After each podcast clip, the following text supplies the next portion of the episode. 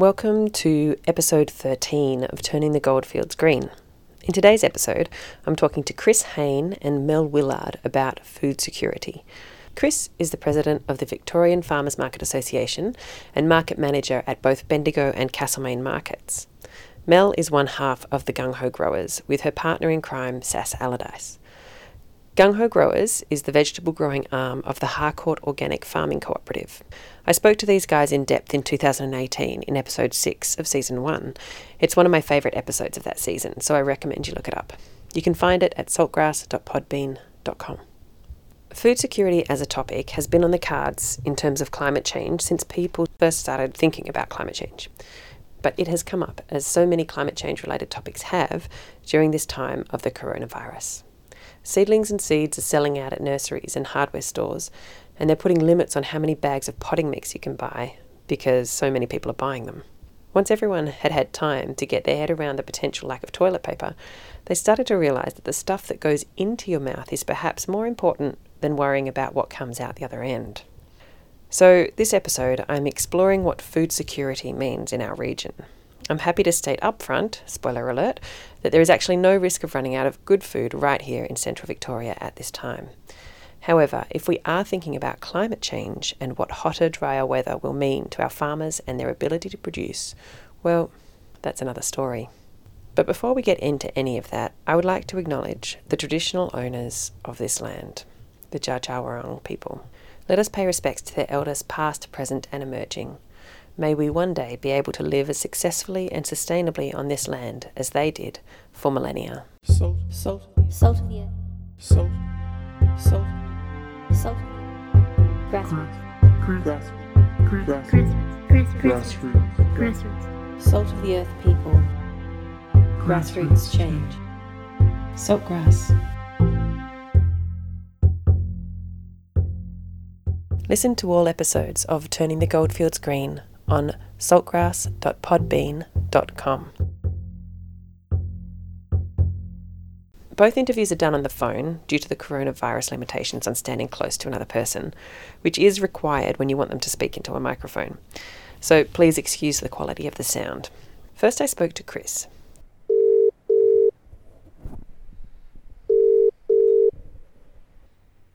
Hello, Chris speaking. Hi, Chris, it's Ali. How are you going? Yeah, good, thanks. Good. Still a good time to do a little interview? Yeah, sure. Awesome. Great. So, Chris, um, tell me your position at the farmers market and what you do there. Okay, so I'm the um, market manager of Castlemaine Farmers Market and also Bendigo Community Farmers Market. And I'm also uh, the president of the Victorian Farmers Market Association. Right. So, you're very involved with farmers markets. yeah, yeah. It's kind of how I like to do things. If I get involved in something, I kind of like to know how it works top to bottom and inside out. And usually that leads to someone asking you to sit on a committee and um, take responsibility for stuff. So, People do love to ask people to take responsibility for stuff, don't they? yeah. Um, so, what got you into farmers markets? What's your background? What led to this? Oh, look, so kind of a mixed background. So, I've sort of uh, 25, nearly 30 years in the IT industry and sort of project project management and um, organizational development and customer service management.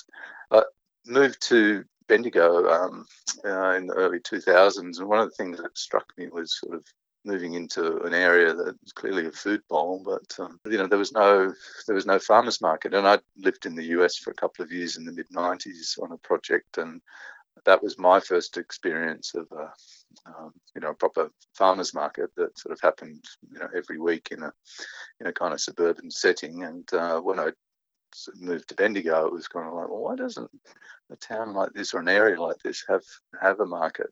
And quite by accident, just um, bumped into a couple of other people at a couple of different events that kind of had the same thinking. And one of those in particular was a, she was a real, or is a real dynamo, and kind of said, right, we're going to make this happen. And this was early 2009. And then by April 2010, we'd launched the Bendigo Community Farmers Market. I was still working in the corporate world then, but I was volunteering regularly and was obviously a keen shopper. That was the way I preferred to preferred to shop. and you know things sort of the wheels kept turning, and uh, ended up I finished my corporate career, spent a couple of years in hospitality, which is something I'd always wanted to try, and then the market manager's job came up, and I knew the person well that was doing the job. She was going back to study full time, and just put my hand up. And then shortly after that, uh, the Castlemaine job came up as well. And I kind of, you know, realised I'd had a bit of experience both as a volunteer and in paid roles as well in in various kinds of event management. And so I've done a couple of other one-off events. That did some work for the state festival and the Bendigo Sustainable Living Festival. And, but you know, farmers markets is the is the focus. That's the passion. That's what what drives me. Why do you think it's so important that we have local producers and farmers markets um, available to people? Well, well there, you know, that's a, there's a I guess multi-layered answer to um, to what seems like a simple question, but um, it is, you know, quite a complex question. But if, again, talk about personal motivations is uh, I've always, you know, had, had that desire to know where my food comes from, and I've just found the best way to do that is to connect, you know, directly with the, the people that, um, that are growing it, or you know, in terms of you know primary producers, or if they're specialty producers, or you know, artisan food producers, to understand their story. And I just like that ability to kind of connect with the food, but um, um, most importantly with the people that have you know put ended up putting that in front of me and putting it on my plate. But I guess more importantly than that, I mean that's kind of there's there's kind of an emotional connection there. I like the fact also that I know you know, for every dollar I spend, just about all of that is going into the farmer's pocket, you know, apart from the cost of attending the market and fuel and whatever, but they're getting a fair price for the product that they're putting in, in front of me and they're getting paid on the spot rather than, you know, through the sort of industrial agricultural sort of food system where producers and farmers that are selling to supermarkets don't get a fair price all the time. In fact, most of the time, and quite often, uh, you know, they don't get paid on the spot. Uh, they don't get paid for a while. So yeah. So back to the question, I just think it's um, really important to understand where your food comes from, and that gives you that extra guarantee that you know you know it's fresh. If you're interested in organics and biodynamics, you know you've got that you've got that guarantee. But I also know that you know even most of the farmers that aren't certified organic are following regenerative farming practices and taking care of the health of the soil, uh, which then takes care of you know whether they're raising animals or growing vegetables or growing fruit.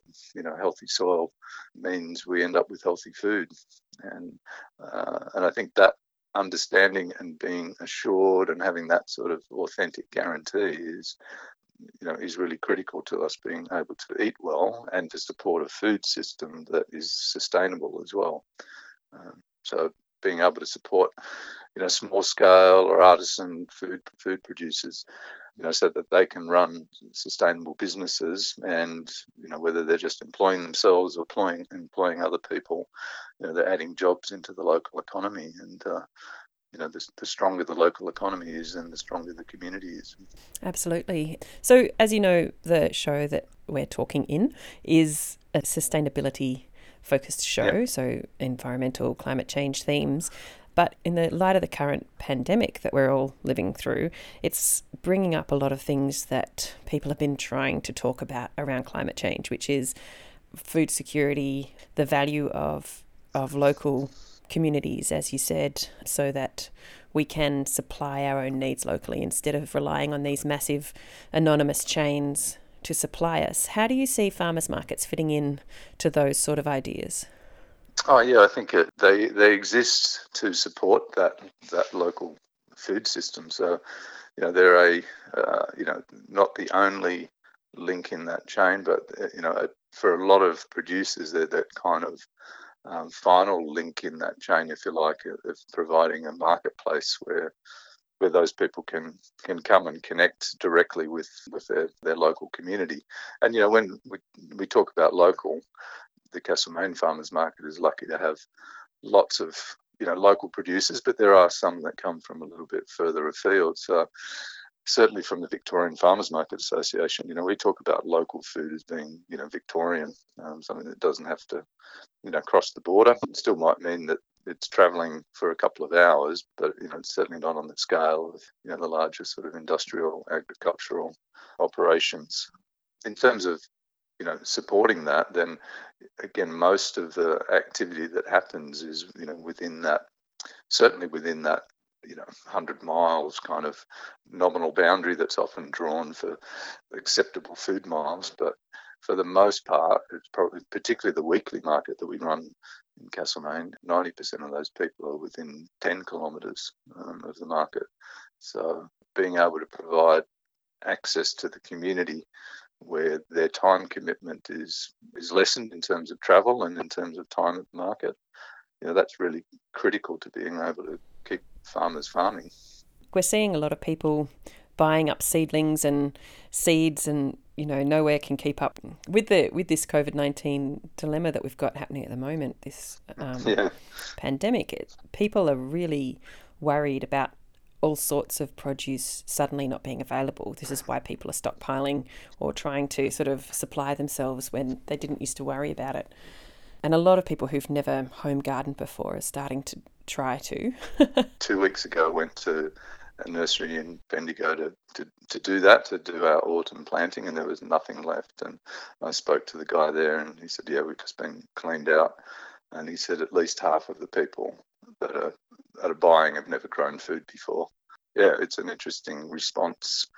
And, and I, guess my other comment on that is it, it is interesting because if we talk about the, the local food systems, so just around Castlemaine and Bendigo, there's uh, and a little bit further beyond, in in that small scale farming and artisan food producer, there's no shortage. You know, there's no shortage of supply. In fact, as I'm sure you're aware, you know, we're in the most abundant uh, season at the moment for for fruit and vegetables, uh, and that's why us being able to continue to operate the market is so critical, because there are farmers that have, have got you know produce still in the ground or produce picked that's ready to, ready to sell.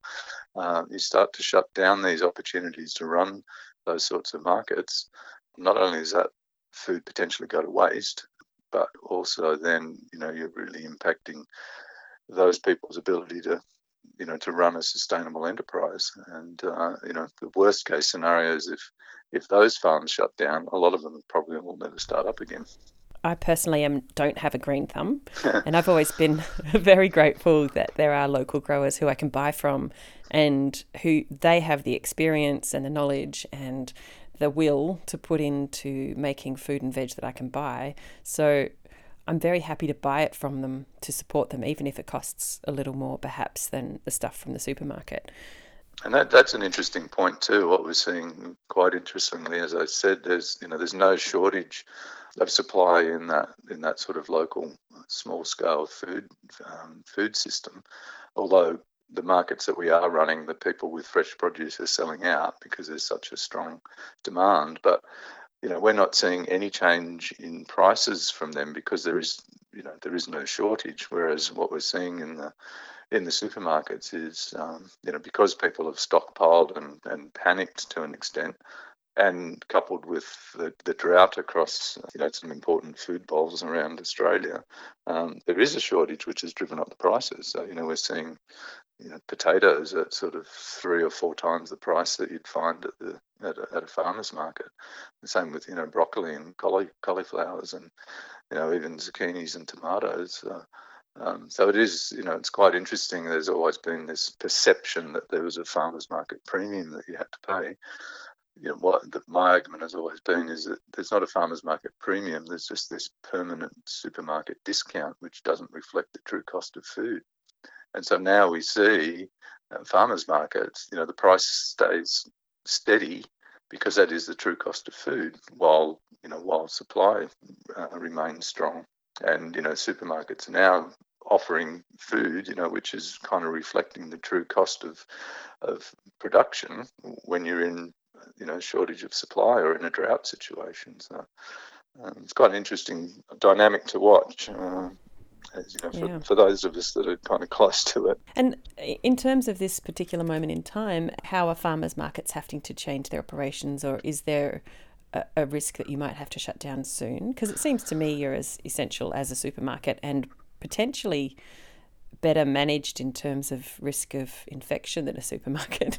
Well, that's that's our proposition that we've put forward, and so it, again, various um, authorities around the state are making you know different kind of calls based on their own risk assessment. So, across the network of you know with 37 accredited farmers markets with the Victorian Farmers Market Association, we've now had, I think we're up to about six or seven that have either the council has uh, shut them down, which happened in Bendigo.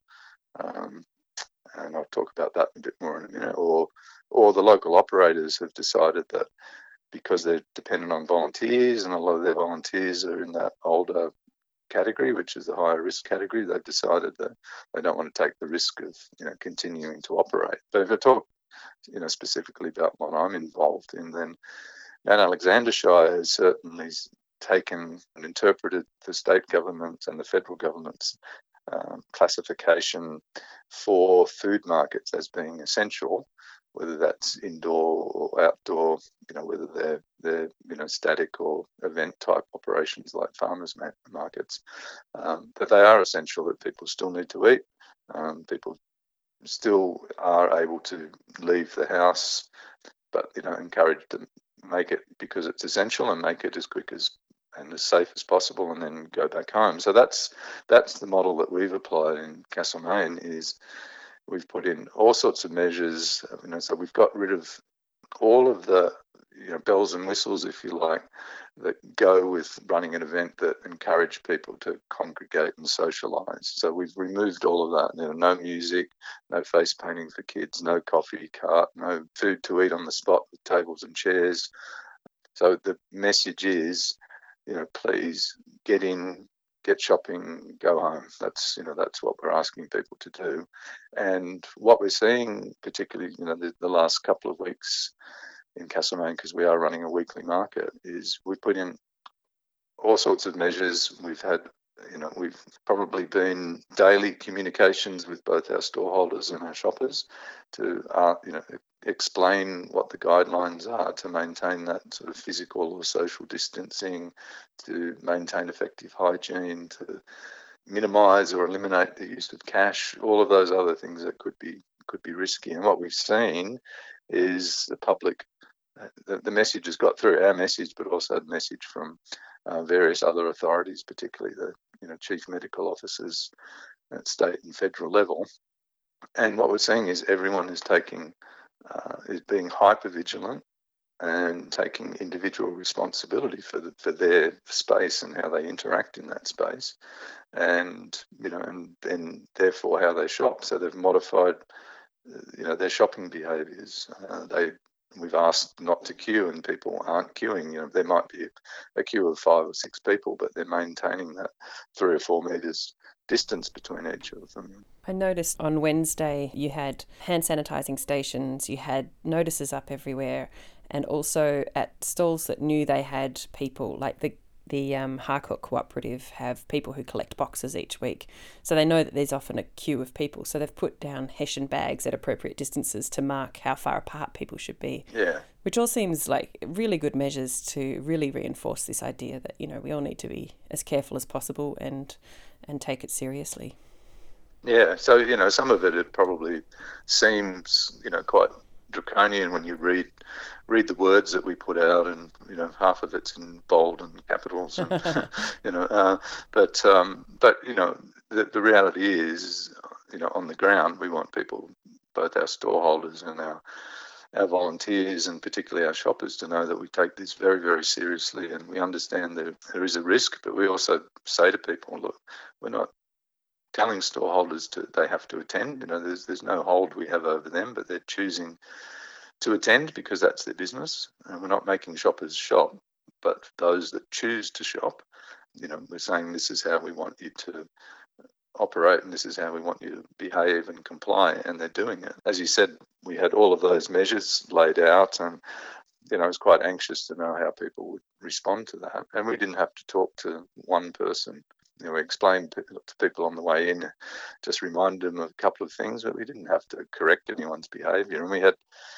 Mount Alexander Shire risk uh, assessment officer come down and tick off everything, and the two officers from VicPol came down as well, and they spent about 15 minutes and took lots of photos and sent them back to their sergeant, and uh, yeah, and they ticked off on everything, and they basically made the point too. We wish supermarkets were operate, operating with this sort of hyper vigilant and diligent approach. So, so that that's kind of what's happening in Castlemaine, and it's interesting. You know, the Shire has given us that you know that that endorsement that it is essential, and they ticked off on every measure that we put in place, and they want us to keep on operating.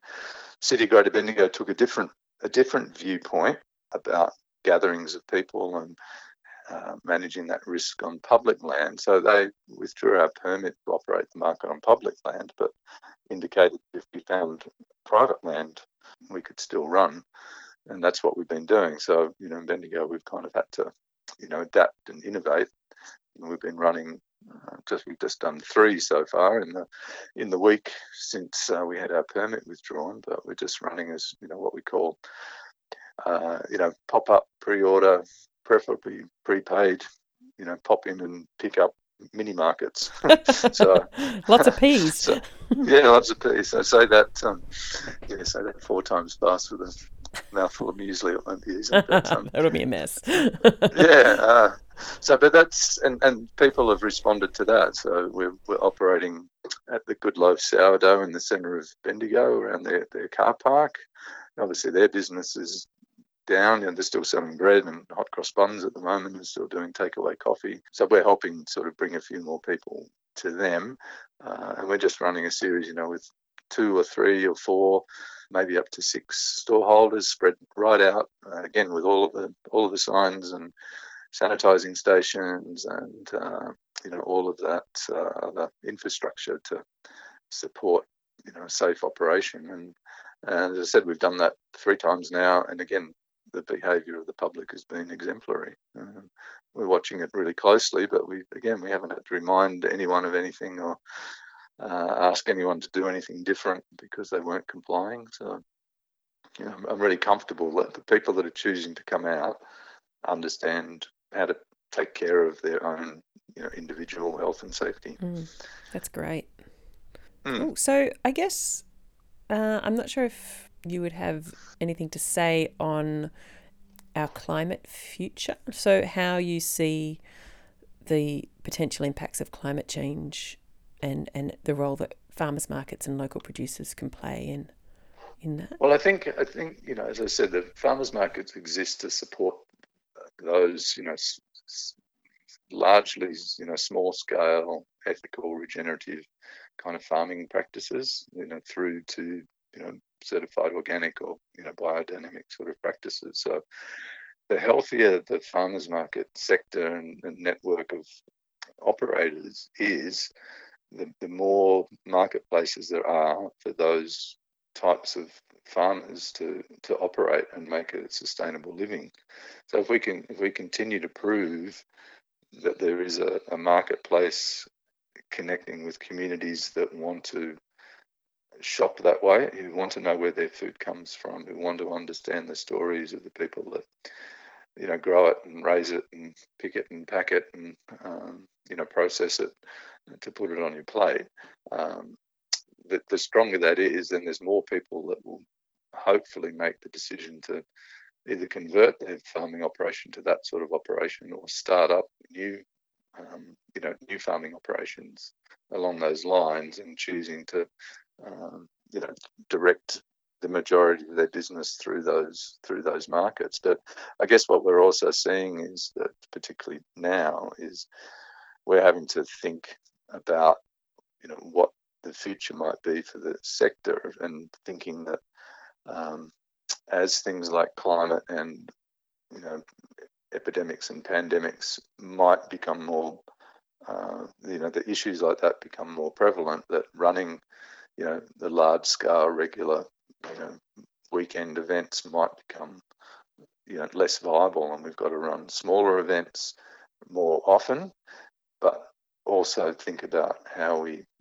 you know move to an online presence where people can uh, you know pre-order and prepay, and then work out the logistics of fulfillment, either to a central kind of hub, or uh, you know, or even direct home delivery. And we've got we've got producers that I would never have thought would have leapt into that sort of world that are making the leap and finding that uh, it's a very different way of connecting with their loyal customers, but in some senses, it's actually giving them more time on the farm and um, and allowing them to do just about the same sort of business. So I think we'll see that uh, you know one of the possible you know fallouts from when we come out the other side of this is I think we'll still have those sorts of you know events that come into a public space in a park or a car park or whatever. But I think we'll have lots of other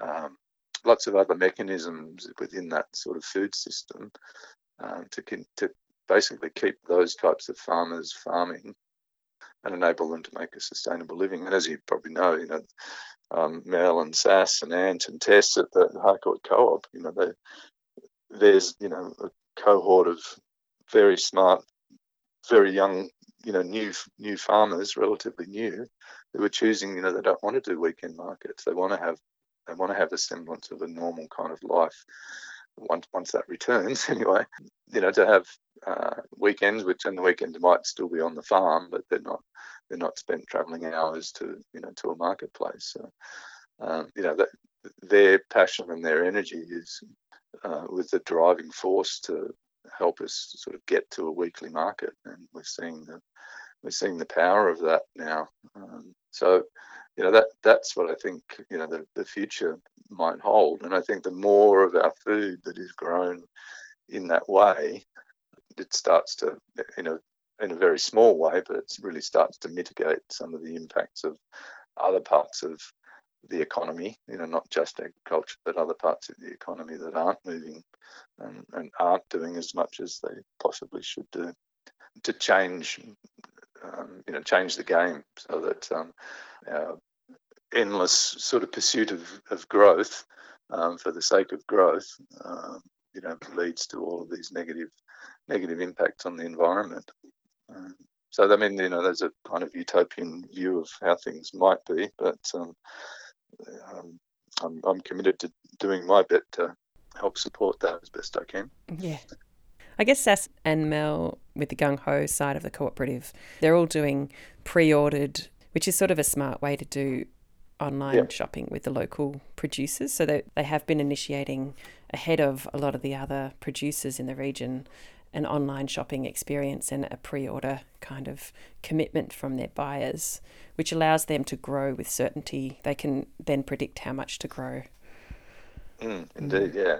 yeah. And as I said, there's you know, um, just around the Bendigo market because we you know we can't, we can't run the sort of big events that we used to, um, and we want to run these smaller ones and we want to make it a sort of a quick experience. Again, we've got, like I said, people that I never thought would set up an online shop that are you know working with us on Open Food Network to get their get their shop set up so they can start to take those orders and they're starting to see the value. Yeah, okay, well, if I know I'm going to come to one of these pop up mini markets and I know I've already sold, you know, $250 worth of cheese, you know, I know that's worth my time. And if I sell another, you know, $100 while I'm there, then that's a bonus. Yeah.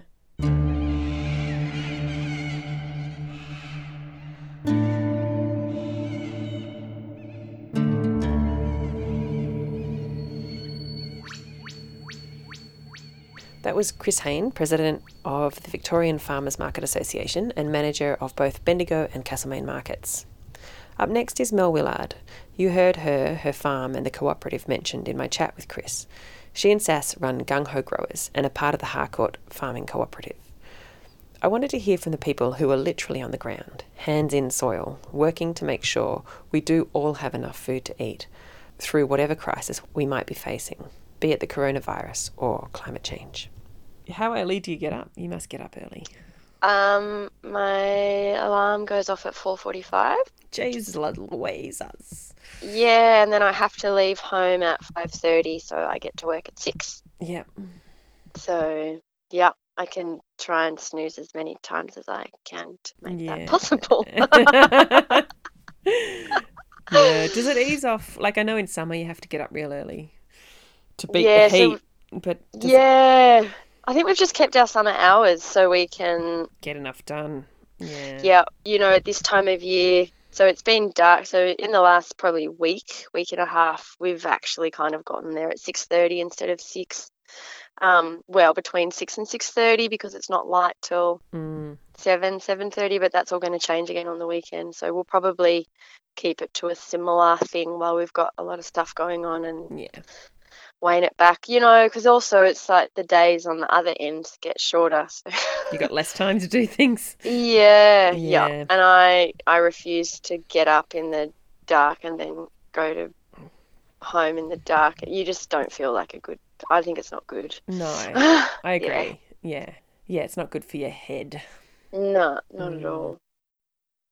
I interviewed you a couple of years ago and you've grown a lot since then. So, can you maybe describe a little bit how much Gung Ho and the Harcourt Cooperative has has changed and grown since 2018 when I last spoke to you guys?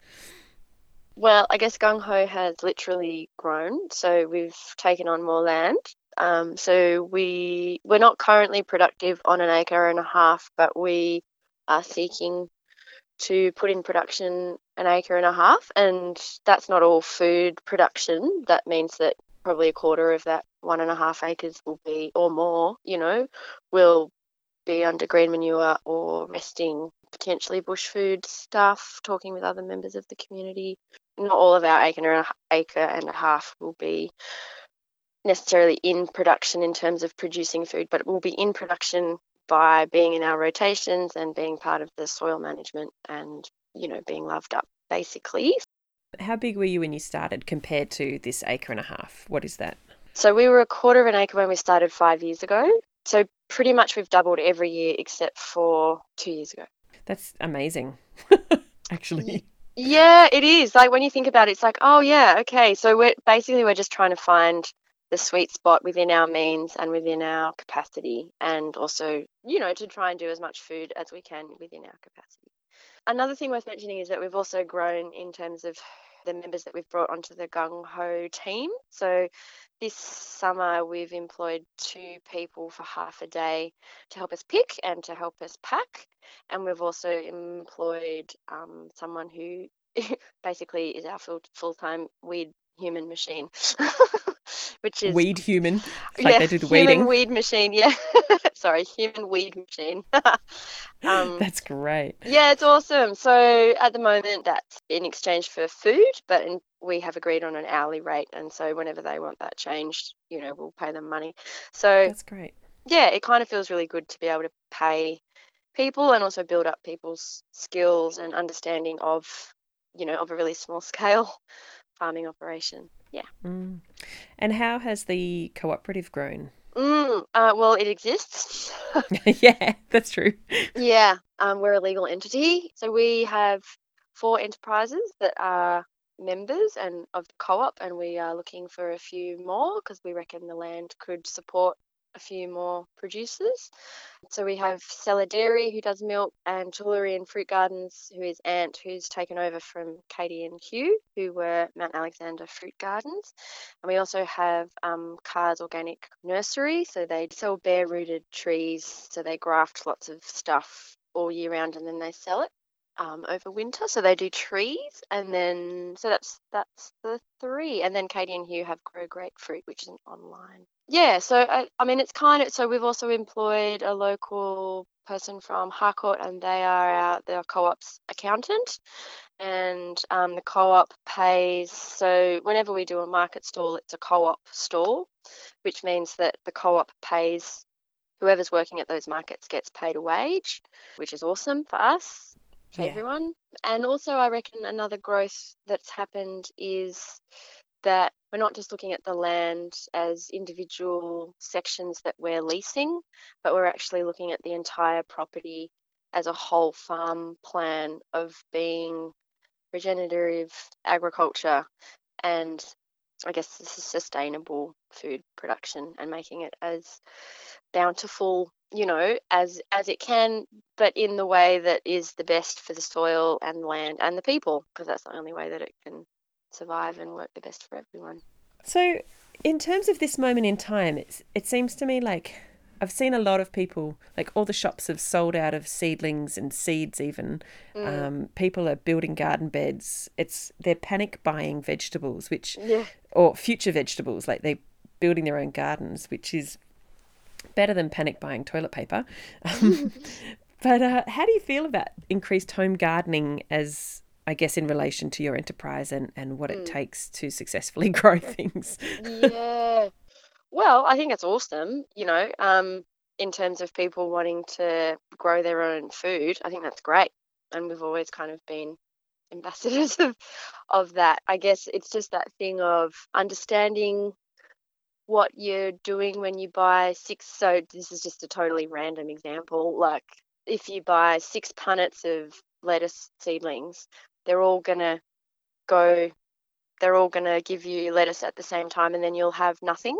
So I guess it's just the understanding of how to have successions in your home garden. So then, you know, basically you can spread the seedlings around and how many people are you trying to feed and different seasons. So how late can you plant stuff? How early can you plant stuff? So I guess it's just the knowledge of how how to actually do that to do it successfully would be my only thing.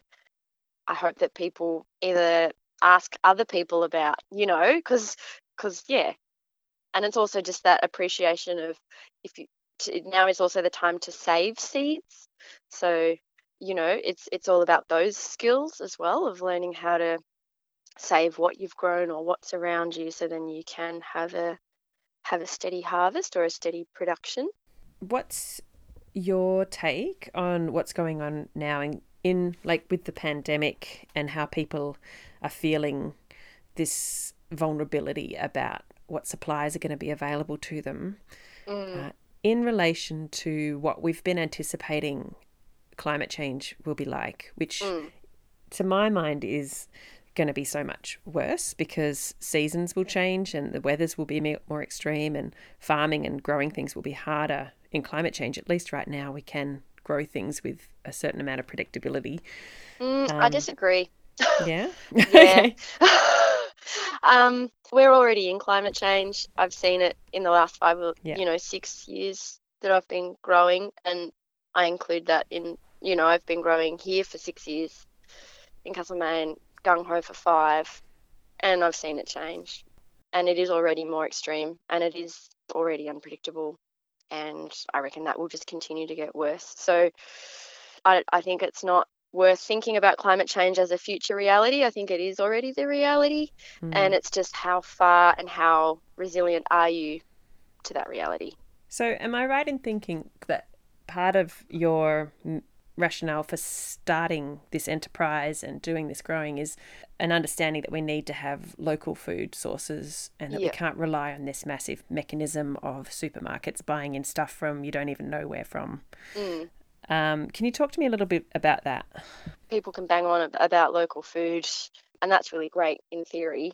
But if you're actually serious and genuine about that, then you've got to look around and ask who who is growing the food rather than just it being this nice thing that you say or nice thing that you believe in or whatever. Sass had, had been living in this community for longer than me and and you know she was like yeah cool so that's what we all want to support. So who who is growing? Who is that? And so i think for her that's some of where her inspiration came from and for me it was about the food system stuff.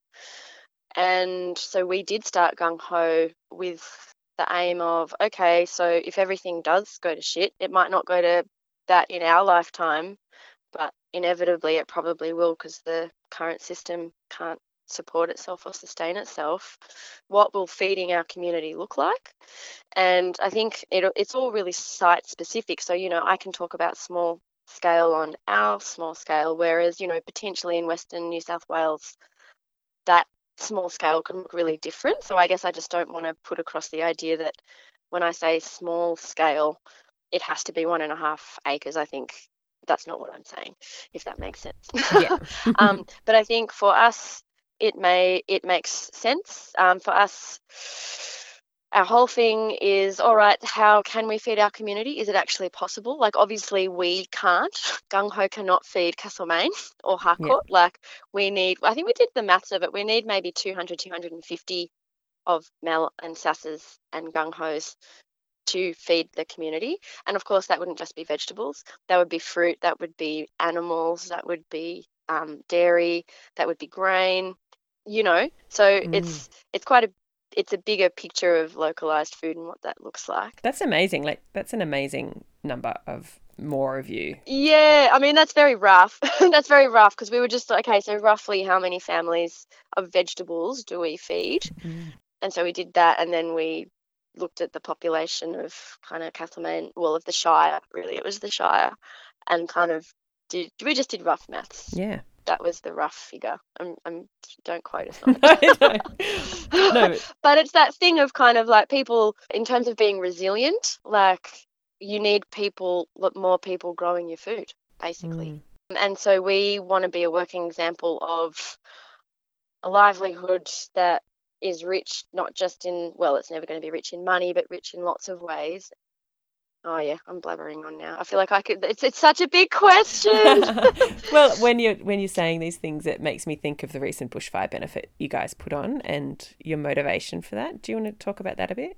Yeah, so I guess we were really struck with the fires, just of how lucky we were in this community that it hadn't happened to us, and there's no reason that it can't happen to us. And for us, it kind of made us just go, all right, well, who are the people in our direct community? And for us as growers, it was the other producers and other growers. And so wanting to connect with our immediate community who's next door basically. So who's your neighbor? Like who's the person down the road? Who's that person that grows wine over the hill? Who's that person who you know grows garlic down the road? Oh that's you that's you. Hey this is me. Because you're all working so hard you never actually make the time to do that. So we wanted to put on a dinner that showcased a local dinner that showcased all of these providers basically and say thanks but also get to know them. So that that one of the benefits for us was that we did get to actually have conversations and people were so excited to support that and actually really yeah it was it was a really beautiful thing on the side that people didn't know necessarily but they got also beautiful food so we had beautiful chefs who we had five five local chefs who are passionate about produce and preserving and you know really get behind growers and do lots of their own growing to you know it was their art that turned this beautiful stuff into what it was. But yeah it was about creating community resilience i guess is the bottom line. And that's with connection. One of the people you were raising money for was organic farmers. so 50% of the proceeds went to Oracoop. They're an organisation who specifically looks after biodynamic and organic farmers, and so looking at helping them do soil tests and crops and fodder, whatever they needed help with, basically to start getting back into production. Because especially if you're certified organic or biodynamic, you if you you know those it all depends on your soil it all depends on what feed you give to your animals or everything like that so it's quite specific. And i guess lots of them are trying to do the same work that we are so that felt like a really first hand way that we could support um, good ag- well agriculture of a similar ilk of ours. Uh, and then 25% went to wildlife victoria because you know our animals our biodiversity in the soil and in the insects and in the, you know that's just massive and the people feeding animals in the bush was huge. And then the other 25% went to our two local regions of the CFA because they're the ones they've saved Harcourt uh, well our farm once. And you know if if any of us have a problem they're the ones that we're going to call. The fear that people are feeling now during the coronavirus and and this insecurity that people are feeling that makes them grow and buy seedlings when they've never bought them before yeah and try and grow a garden. yeah I'm wondering how much that links to what we might need to do in the future anyway. People are talking about it like it's a a test run for climate change, you know, like it's testing our systems. It's making us question all the things we've taken for granted in the system that we live in, which is unsustainable. Mm. And we know that the system we're living in is unsustainable, and yet we're finding it really hard to wean ourselves off it. But this virus, Because we don't have another system. yeah, we don't have something to replace it with. Yeah. So is that what you guys are trying to do? Is offer? Yeah. Totally. Completely. Yeah. And we have to fight against the current system all the time. We have to prove our validity all the time. And we don't even care about if people think we're valid or not. It's just kind of like, just let us grow food. But because of the way the system works, it's cheaper for people to go from Castlemaine to go down to the Melbourne markets, buy food there, bring it back up to Castlemaine and sell it to our community. Whereas we're growing good food just up the road. You've also got to have a dependable market in order to know that you can grow stuff that'll be sold. We we will only grow what we know we can sell. We're not going to grow an amazing amounts of stuff that we can't sell as well. So it's kind of like that's got to go both ways. So there is no system. There's no alternative because the people trying to create the alternative, there's not there's not a support for it because the mainstream system, or not mainstream, but the current system, it's easier. So what sort of support would you want to see? What would make it easier for you? Is it council supporting you with different rules, or is it the community um, getting on board and sort of thinking creatively or more systematically about what they could do? Like what support? It's having a sustainable market that we could sell to. And by market, I mean if you know what you're going to grow is going to be sold, not because people are into local food this week, but because they're into buying food. It's also all about economics. Like our food is actually not that expensive, but it's because you're buying it directly from us, right? So if people like local businesses do support us, but they've also got to you know make their businesses work. And for them economically it's better to make their businesses work because they you know they will buy our produce from a cheaper a cheaper sale from us. So then they can put it into their shops so it's not super expensive and they can also make some profit on it because they have to because that's the way business works. So it's economically better for them to go to melbourne to buy it so you can only it only makes sense for us to to directly sell to the public, and in certain circumstances, it's better. It's good for us to sell to other local businesses, and good for them too. You know, like we work we work with each other. We're totally aware of that. Like we we want to support each other as much as we can, and we do do that. But the current system makes that a, an interesting thing. Do you know what I mean? It's a dance that you have to do. Yeah, and so we we have to sell directly to the public because of the scale that we grow, but also so the public get a good price and we get an all right price. So were you guys instrumental in the Castlemaine Farmers Market becoming a weekly market Yes. instead of just monthly? yes. the monthly farmers market, that the one Victorian Association VMFA, Victoria's Farmers Markets Association.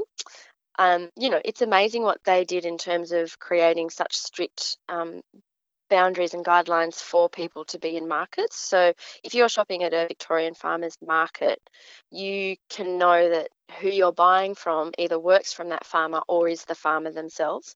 Lots of markets that you go to, people will have gone to Melbourne or gone to a wholesale, they'll buy the produce and then they'll resell it to you. So they, they did really well in terms of making it monthly. Um, for us in this, and you know that's been happening for a long time, and the Victorian ones are the they've been the longest running in Australia. But for us, we were kind of like, well, it's not worth our while taking our stuff to market once a month and making sure that we've got enough to take to market, not knowing that it would be sold and having to compete with people who are, you know, pretty far out of our region um, because of whatever reason. So we're just not going to do that. So we never did the monthly market. Whereas for us, it made heaps more sense to be hyper local. So, you know, the dream is to have a market full of producers within our shire. And actually, if you're going to the Wednesday markets currently through this whole virus thing, like more and more people are going out of business, and the only way, so lots of their avenues of sales have gone down, and the only way that they can sell to people is through the Wednesday market. So the idea of the Wednesday market is that you are going weekly. So then you can buy local produce weekly. And then on the flip side, it works for the producers because they're not having to go to a market on weekends on their, you know, potential holiday time or family time or that sleep in time. So we were like, no, it's got to work for the growers too. And And I, and it also means that you can plant a full season's worth of stuff knowing that you've got a weekly market to supply to instead of these stop start once a month. yeah, yeah. And that was Two, three weeks off, yeah, one week on. exactly. And of. that was the idea. So I guess a stable, that's, we're trying to create a stable market with that. And, you know, there's got to be understanding that that takes time in order to create enough food for a stable market will probably take a year because it takes a year to make sure you've got enough room for certain crops. You've got to have proper rotations. You've got to blah, blah, blah. All of that kind of stuff. But yeah, that was the idea. And the idea also of having a weekly market means that the community is seeing who the local producers are, hopefully inspires other people to jump on board and be another local producer if the you know if if there's enough people shopping at the weekly market you know it's such a it's such a dance because people will come to the market if there's enough food there'll be enough food if people come to the markets Yeah, yeah. one of them has Yep. to be brave And that's you guys right now. yeah walking the edge can i just say something else about the weekly market that the idea about it also of it being hyper local so being within our shire is trying to create resilience within our shire for food our dream was that people could see that there was an avenue for them to be able to sell their produce at a weekly market which would inspire them to grow. And in that way us as growers as a community or producers as a community and also as eaters as a community that we could all kind of support each other to grow more growers. Because that that in essence is resilience whether it be climate change whether it be virus whether it be there's no more petrol so trucks can't transport stuff. Whatever the catastrophe is, we can handle it. yeah. Yeah or at least have connections to know people who who we can look to and who can support us. And you know it's just that thing of connection like i support you you support me. We're actually all in it together. It's not about me just looking after myself because that that will never work you know? Mm. We don't grow food just for ourselves we grow food because we want to feed people really good food and we want to treat the earth well so that it can continue to grow food for people way after us.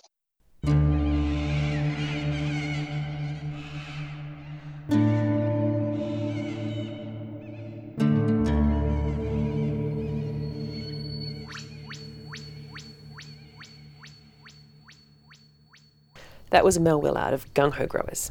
As mentioned at the start of the episode, I spoke to these guys in depth in 2018 in episode 6 of season 1. A soulful and heartfelt look at the farmers who are working bloody hard to keep us nourished. You can find it at saltgrass.podbean.com. Salt, salt, Salt of the earth. salt, salt, Salt. Grassroots. grass, grass, Grassroots. Grassroots. grassroots, Grassroots. Salt of the earth people. Grassroots change. Saltgrass. Listen to all episodes of Turning the Goldfields Green on saltgrass.podbean.com. My name is Alison Hanley, and I have been your host today. I hope you've enjoyed the episode. If you're interested in any of the books, articles, or websites mentioned in the show, you can find links to them in the episode description at saltgrass.podbean.com. You can follow us on Facebook or subscribe to our emailing list to get reminders and updates about the show. Email us at saltgrasspodcast at gmail.com. We'd love to hear from you if you have ideas for topics, know someone amazing we should talk to, have a recycling tip, a green product review, or have a song recommendation. Again, email us at saltgrasspodcast at gmail.com. This program was made possible with support from the Community Broadcasting Foundation. Find out more at cbf.org.au. This program was produced in partnership with the Mount Alexander Sustainability Group, MASG, and Main FM. It should be noted that the statements and opinions of myself and the people I interview are not the official positions held by either Main FM or MASG. We welcome feedback and responses to the ideas expressed on the show. If you would like to respond to something discussed on the program, we'd love to hear from you. Email us at saltgrasspodcast at gmail.com.